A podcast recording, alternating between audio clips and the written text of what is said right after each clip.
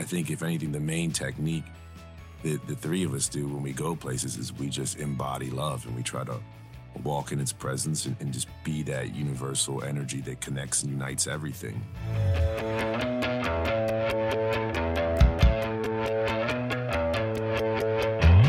Welcome to the Be Here Now guest podcast. This series features a collection of teachings and conversations centered around mindfulness, spiritual growth, and living a life in balance.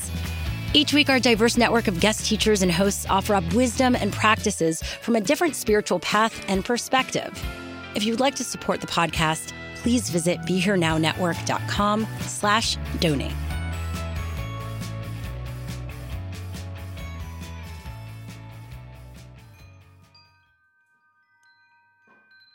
Hey everyone, welcome again to another episode of the book review of Let Your Light Shine. Today I have our friends again, Ali Smith, Atman Smith, and Andres Gonzalez. Welcome back, guys. Thank you, David. Thanks for having us back, Dave. Thanks for having us, buddy. Awesome. So, last episode we talked about the organization and, you know, kind of like a little bit about the book. And today we're going to go a little bit more into the book and the creation process and how, you know, developing content and deciding what to use, what not to use, and all this fun stuff. So, does anybody have anything to say, like right off the bat, before you know we just start jumping questions? Do you want to talk about the process, maybe how that happened? Like, when did the idea of wanting to write a book come? Did it feel like a need for you to write it, or was it a want to write it? I think it was a combination of the two, David, a need and a want. We dove deeper into the practice after we graduated from college. And, you know, it's been a part of our life. You know, we knew that, you know, our community, uh, where Ali and I grew up at and where Andy, Ali and I, uh, lived when we graduated from college was underserved.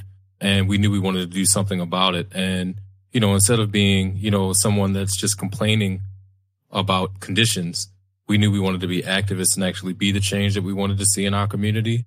I think that, you know, the change that we've made in our community and honestly around the nation and the world needed to be told. Uh, you know, it's not too many stories about black and brown men making uh, a change uh, in their communities. And, you know, we wanted to not only tell our story, but motivate other people to be able to do the same. I think getting a book done is something that we've always wanted to do. Like I was saying, just the, the story that we have, our, our introduction to the practice is very unique. Um, our style of teaching is very unique. And the way that we, I think the way that we empower people instead of teaching them to need us and uh, I think the practices that we use, yoga is what we do, but um, it's a lot more than the bending and the stretching. It's lot, most of it is more off the mat practices and the way that you live your life. Like a, a, lot of people always ask us why we didn't have a book, and you know it was just like time or opportunity or or whatever. I think it was just like things aligned. Um, we got a push from um, our big bro Barry Boyce from Mindful Magazine, kind of got the ball rolling, and then uh, it worked out from there you know, we have all these practices and these techniques that we want to share with the world. You know, and that's one of our missions in life, one of our goals, HLF. And I think a book just provides us with a, a, larger platform to hopefully get those messages out and get those techniques out to more people. You know, and ultimately that's what we want to do is try to give people as many tools that they can use to help them help themselves. Yeah, I agree with that too. Cause you guys, I think you guys fit in all formats. You're like an in person, you're traveling, you have some like online, you have some web and now you have the book. So you're so diverse in such a way that no matter how someone uh, receives wisdom or information, they they have an avenue to get it from you guys. So I wanted to ask, like, what was the process? So do you did you guys get together and develop the ideas, and then one of you wrote it out? All of you wrote it out. How did you write a book? It was one of those things where we we've had like stories and ideas and practices that we wanted to share with people for a really long time. I mean, I guess just the process. Stephanie Tade. So Stephanie Tade's our agent, um, and she did a good job of getting us together and coming up with a treatment for the book. Uh, the first one was, you know, kind of okay. Then we kind of redid it, um, put more of us into it, and, and, like the things that we believe in, the things that drive us, the things that motivate us. Uh, Penguin Random House bit. Stephanie got us some help putting all of the process together. So pretty much we just had to kind of like get our stories together uh, we had someone kind of help us shape it, uh, but it was it was a collaborative effort between the three of us. So when it came to this, what did you decide that would go into it? Was it the work that you've done, so it was more of a history discovery, or was it teaching people practices, teaching people mantras and the the wisdom from the all the yoga that you've done over your years and all the stuff that you got from uh, from Uncle Stu? Uncle Uncle Will. all the all the practices that you got from Uncle Will. My teacher was Stu, so I'm having a Freudian slip over here. So I'm just curious, like what went in compared to what didn't make it. I mean, David, I think it was a combination of all the things that you said, whether it's practices that, you know, we spent a lot of time doing and seeing the benefits of. Uh, you know, our teacher used to always tell us, be a scientist, do the experiment, and then you know what the benefits are. So we definitely spent a lot of time uh, after graduating from college, diving deep into the practices, the physical practices and breathing and meditation and the mantras uh, that we teach in our book. But then it also goes into the history of our uh, dad, our mom, and our teacher, and you know what led them to the path of yoga. And then you know Ali and I were brothers. We grew up in a uh, yogic household, whether it was meditating in the morning or uh, you know going to uh, the Divine Life Church of Absolute Oneness, which is a branch of the Self Realization Fellowship. You know what led them to that, and you know, what led us to meeting Andy in college and us going from, you know, party animals to, you know, being interested in contemplative practices and seeing what it does for us. And then, you know, sharing these lessons and practices with the world, you know, then in turn providing these practices for, you know, our readers out there. Um, so, you know, it's a combination. And then, you know, we, we've been on the speaking circuit for a while. You know, we tell certain stories that, you know, impact people in a major way. We put some of those stories into the book. I guess just showing how these practices can help empower people, communities, and, you know, help them make better decisions in their life and ourselves. And we take the practices, our teacher used to always say, taking the practices off the mat and into our life. These practices have helped us navigate the ups and downs of the human experience. So, you know, you get all of that in the book. Yeah, I think it was cool to see how much we could pack in there, but still make the story make sense. Like it flows very well. And like I said, it's about our history, it's about the practices. But I think the coolest thing is it's one of those things where we're trying to empower the reader to change themselves, to change the world. You know what I mean? Like we're, we're trying to give them practices. We're trying to give them tools, techniques, ways to think about themselves, ways to think about the world. There's a lot of wild things going on in the world right now and people want to change them. And, and I think people want to make things better, but um, it can feel really overwhelming at times because you're like, all this stuff is going on. Like I can, like, what am I going to do? But I think the one thing that you have control over is yourself. And I think that's the one thing that you can change to change the world. And we can get enough people to change themselves. And like the title says, let their light shine brighter out into the world. I think that's what's going to make a shift. Awesome.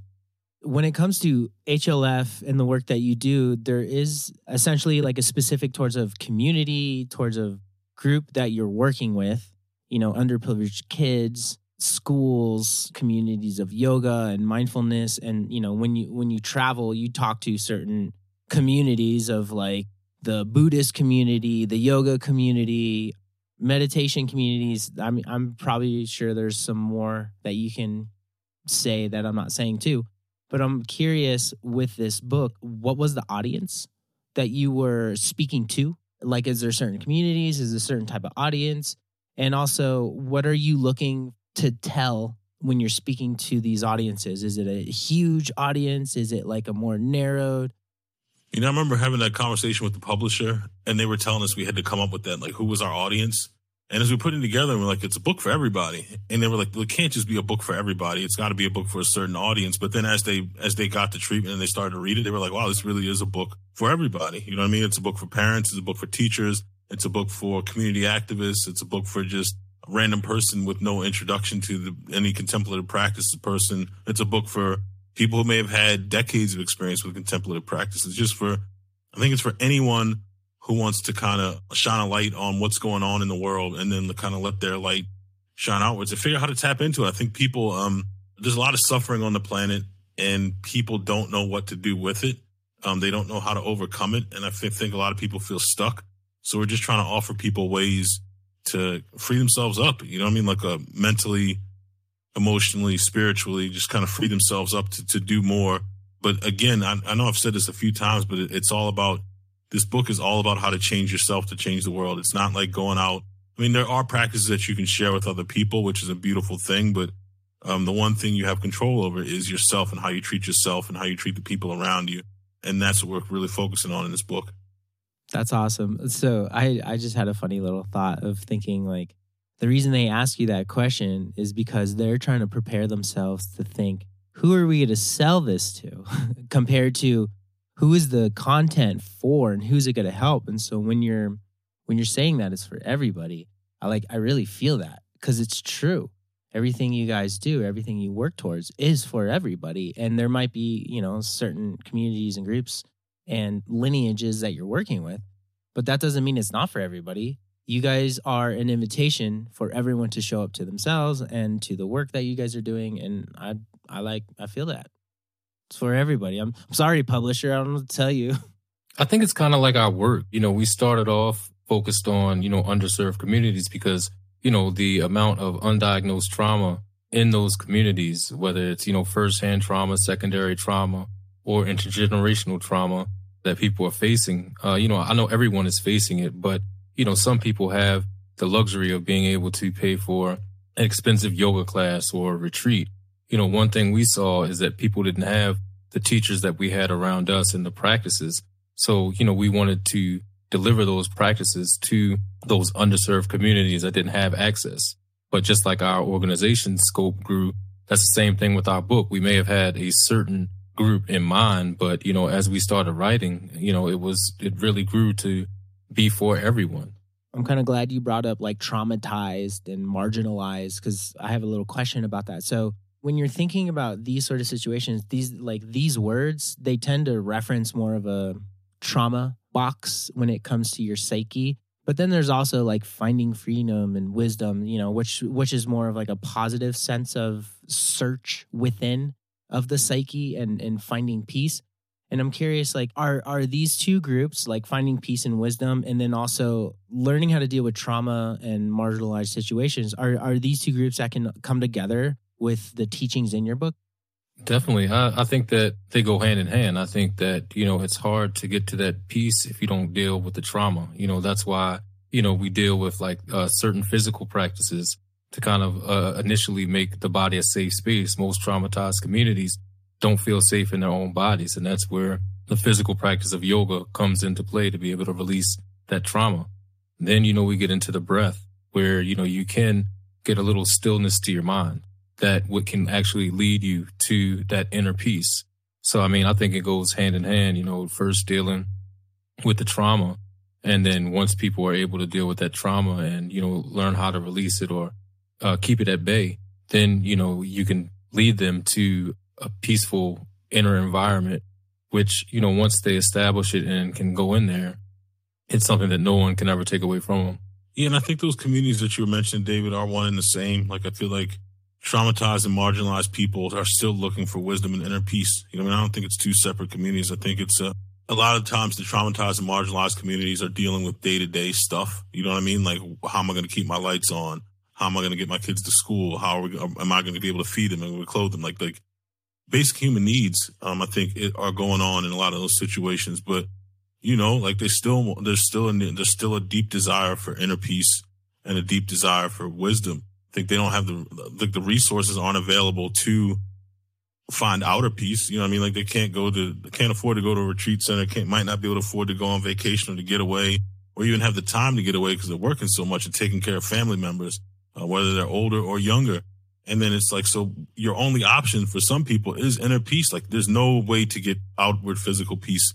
So you got to find that inner peace. And I think, I think a, a lot of marginalized communities and traumatized communities do want wisdom, but I still, I don't think it's presented in a way that they feel speaks to them or resonates with them. Cause a lot of time that, that wisdom and that, that, that wisdom is, is put, put out in a way from teachers with a certain voice that isn't ours. I think that's one of the important things about our book is that the voice is different. Like it's, it's going to speak to people who a lot of people in the contemplative practice world, mindfulness, yoga, whatever it is, like they, their voices sound very, very, very similar. Like there's no doubt about that. Uh, but this is a different voice that can speak to whatever population it is, but particularly those, those marginalized and, um, and traumatized communities that might not see anyone that looks like them even doing the practices or especially teaching the practices. So, I mean, I think it's just a, a different way of seeing things and a different way, of receiving the message in a way that might resonate. True. Yeah. And one thing I like about your message, because I've worked with you guys with your organization, we've done some projects on the side, we've been friends for a bit. And I've and I've seen that. I've seen how the information is just there and it, and it helps everybody. And you don't need a retreat and you don't need to have like a, a guru and you don't need all these things. But what you do need to realize is, is that it's within you and discovering love. And sometimes it's hard. Sometimes you're in situations that don't promote love and self love and reflection. So I think it's really beautiful that you guys are providing a space that has the ability for everyone to get there. And I think that's like really good. So, you know, we, we talk a little bit about love. So, how do you think you teach love to folks who haven't really experienced love in their life, either from external or internal situations? How, what are some techniques that you have that the book can describe that helps people realize their inner love and their inner worth? Yeah, when you were asking, I just couldn't think of a, a specific tactic or technique. You know, when you asked the question, all I was thinking of kind of was, you know, something that we do is we model it. You know, we lead by example. So when we go into places, you know, we see people beyond their physical selves. We see them for their real selves, and, we know that light within them is the same light within us. And so we love them and we do that with everything. And, and that's a practice that takes a while to really understand and to grasp because then you need to be loving those people that are, you know, the douchebags and the, assholes, you know, the people that treat people messed up. And if anything, you know, our teacher used to always say that you have to love those people even more. So I think if anything, the main technique that the three of us do when we go places is we just embody love and we try to walk in its presence and, and just be that universal energy that connects and unites everything. Um, so just understanding what people are coming from, understanding the traumas and the atrocities they have, may have faced. And I think that's a large reason why we touch on that at the beginning of the book. And, you know, a lot of people do know about all these things that go on to some of these communities that are marginalized or underserved or the stuff that's happened in history, but a lot of people don't. And I think that we're bringing light to that and showing people, hey, you know, you know, you would think it'd be easy to say to somebody, look at all these struggles that are going, look at all this this turmoil that's going on in the world. And some people are like, I don't see it. You know, you would think it'd be so easy for them to see the suffering. But I truly believe a lot of people don't see it. They're oblivious to it or they're ignorant to it. They're ignoring it because their lives are better off. So I think introducing some of them to this realization of, hey, man, this stuff is going down and it's going on all over the world. It's been going on for a long, long time. And the only thing that's really going to help it out is love. And it's not only love for yourself, which is what we really try to push with the techniques and the practices, and for them to go inward and learn more about who they really are. But uh, in turn, as you gain that self love, then you're able to see that light within everyone else, and then you're able to love them as well. So I think you know everyone starts becoming those mirrors of yourself, and just the love keeps spreading. And I think the point is to always move with love, to be in its energy and be in its light, but I don't. I couldn't think of a specific like, hey, you should do this technique or do this practice. Yeah. Breathe in through your nose three times. Love will fill you. I'm not trying to corner any of y'all. I just got something to add to that. I think like one of the most important things about teaching, like spreading love and get like, I think people have to connect to themselves. I think a lot of people are so disconnected from their inner world. Like I feel like they're everything's pretty mundane for them. It's like their body, their thoughts, and all the outside stimuli, and that, that's pretty much what their world is. There's nothing connected them to themselves, like their true self, like that infinite, universal soul body. I mean, whatever you want to call it, the God within you, whatever you want to call it, it's it's inside of everyone. And I think a lot of people don't know how to connect to it or don't even know that it's there. Our teacher would always say, um, would call the people were ignorant of their light. And uh, he wasn't not that they were dumb. He was saying people ignore it. Like they don't like. There's so many. Like there's a lot of distractions outside of you that are pretty good distractions. You know what I mean? Like there's a lot of cool stuff out in the physical world, but it's still a distraction. So I mean, like it's pulling you outward when you should be taking some time to go inward every day. And a lot of people don't know how to do that. They don't know what's how it is. It feels very like obscure to them or but it's it's something that's there and something you can touch and you can experience and you can feel and once you see and experience that light within you then you can then it can go outward i mean you can't he would always he would also always say like you can't see the light in someone else before you see it in yourself so like i think it's a lot around getting people to connect to themselves And it, I think it just makes their world a lot bigger. If you're only connected to the things that you can physically touch and feel and see and smell and hear, like that, that limits you. Like if, but if you connect to something inside of you that's universal, like it broadens your world. Like your world becomes gigantic. Like you, there's nothing that you're not a part of or connected to or can't access. So I think it's just re- that real, that, that inner connection is the first step and then moving, and then letting that love shift outward. So, like in the world of spirituality and, you know, mindfulness and the work that you're doing, a lot of things you see are people talking in white bodies. And I'm curious, the work that you've been doing have been directed towards people with brown bodies. And you also are in a world of white dominated bodies.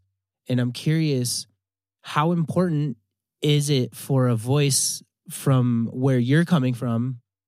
Is it for people like you to hear that? It's for them as well. It's for everybody. And I want to know your perspective and your experience of being someone of a brown body person and having this information while you're in a dominated white body situation. I think different voices resonate with different people.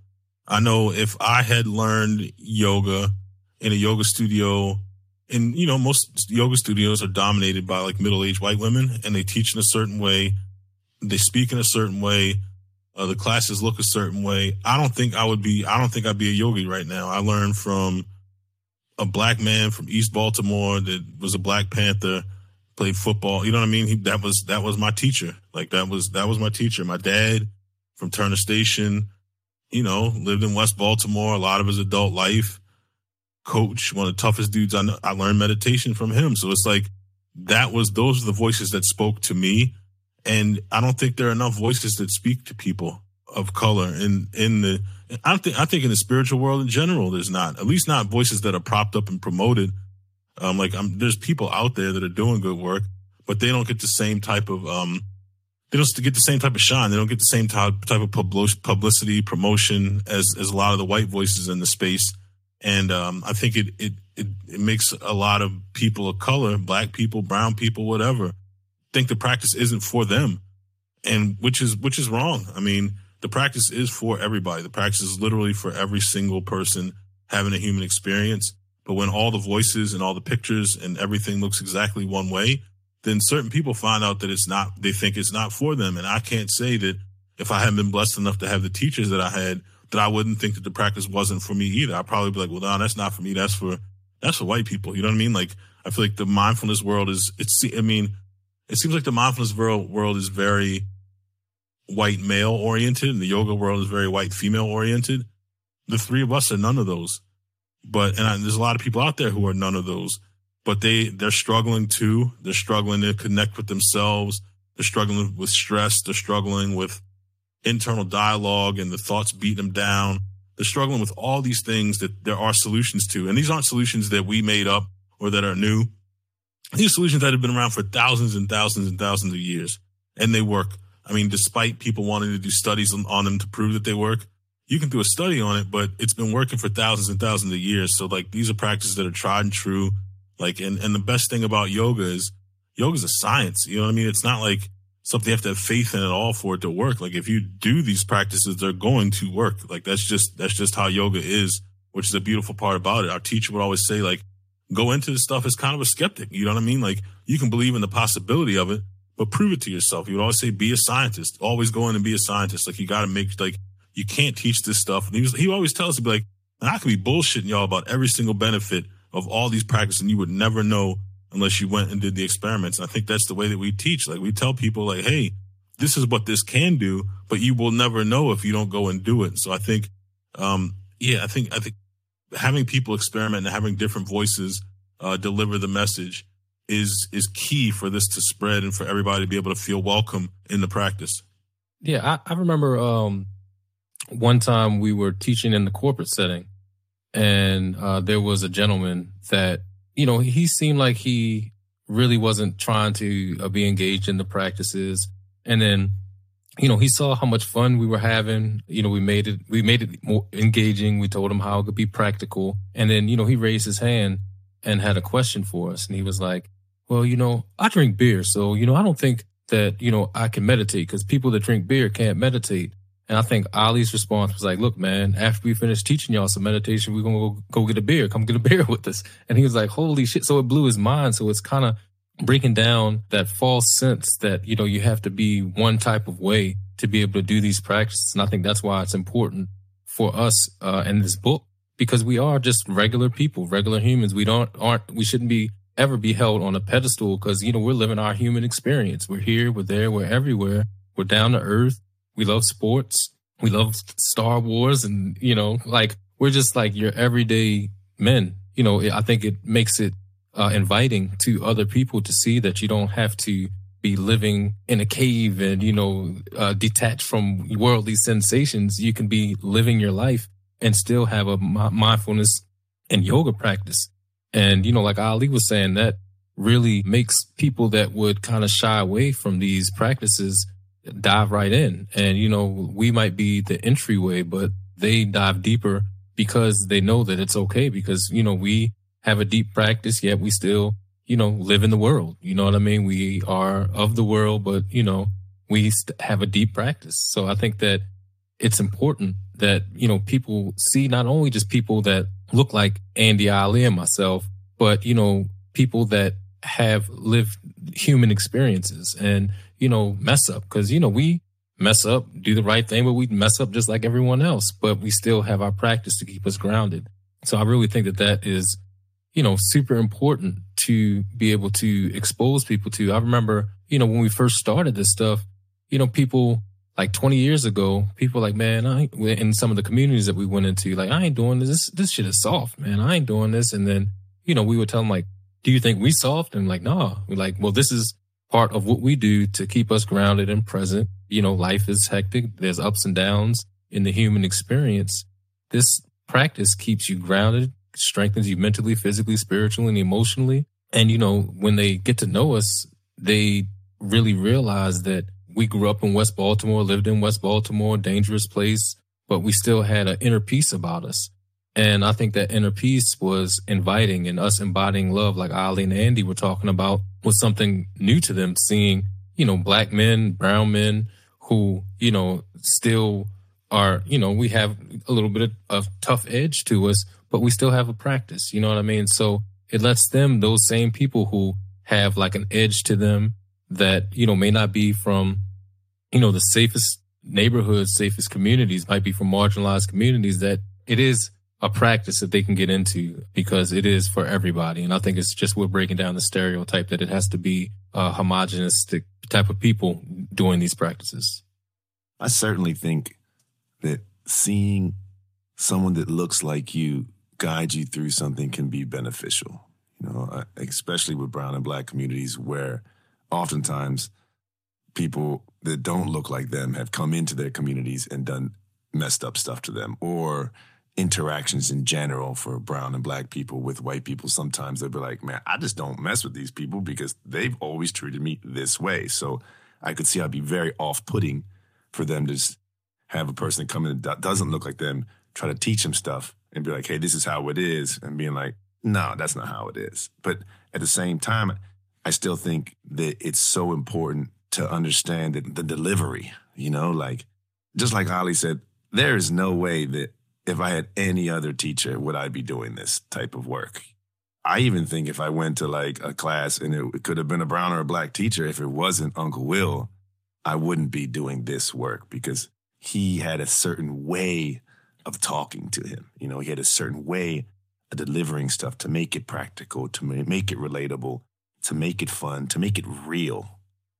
And I think that he really pushed that on to us when he when he first said to us and made us agree, hey, you know, I, I don't want any devotees. I'm only teaching teachers. You have to promise to be teachers. And he would always push that on to us, kind of understanding that we have to talk to people differently depending on who it is or where we're at or you know like like understanding to meet people where they are at i think that's so important but i also think it's important for people to see the way we do it you know just like like Atman said you know the guy looked at us and he was like but i drink beer so i can't do this and we are looking at him like he's we love beer. You know what I mean? Like, and and people look at us sometimes. I think because we have this this this free nature to ourselves, and I think it helps them because I think there are these stereotypes where people believe you have to be this type of way to do meditation, or you have to be this type of way to do a yoga instruction.